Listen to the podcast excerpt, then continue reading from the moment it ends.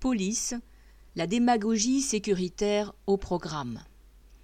Mercredi 2 février, Pécresse, Le Pen, Zemmour et Darmanin ont été auditionnés par le syndicat de policiers Alliance dans le cadre de la campagne présidentielle. Le dirigeant de cette organisation est connu pour son goût des formules édifiantes, telles que Le problème de la police, c'est la justice. Il a donc offert sur un plateau à ses politiciens une occasion supplémentaire d'alimenter la surenchère réactionnaire et anti-immigrée à laquelle se résume une grande partie de leur campagne électorale.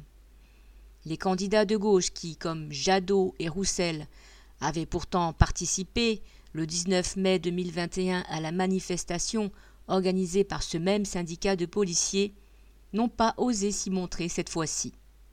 Pécresse a ouvert le bal en promettant une hausse de 50% du budget de la police, de l'équiper en drones et de compléter le génie policier français d'une bonne dose d'intelligence artificielle. Pour ne pas être en reste, Le Pen a poursuivi en défendant une guillemets, présomption de légitime défense renforcée pour les policiers.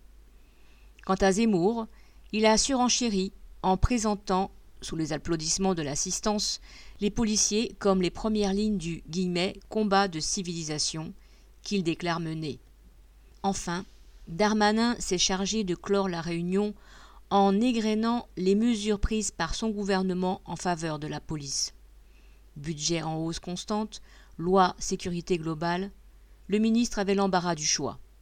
Et de conclure, en soutien au président pas encore candidat, que celui-ci, guillemets, aime la police. En caressant les policiers dans le sens du poil, ces politiciens se disputent les voix de l'électorat le plus à droite.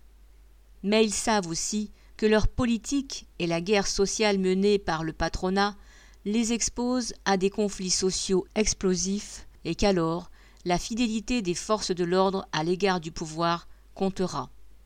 Sacha Camille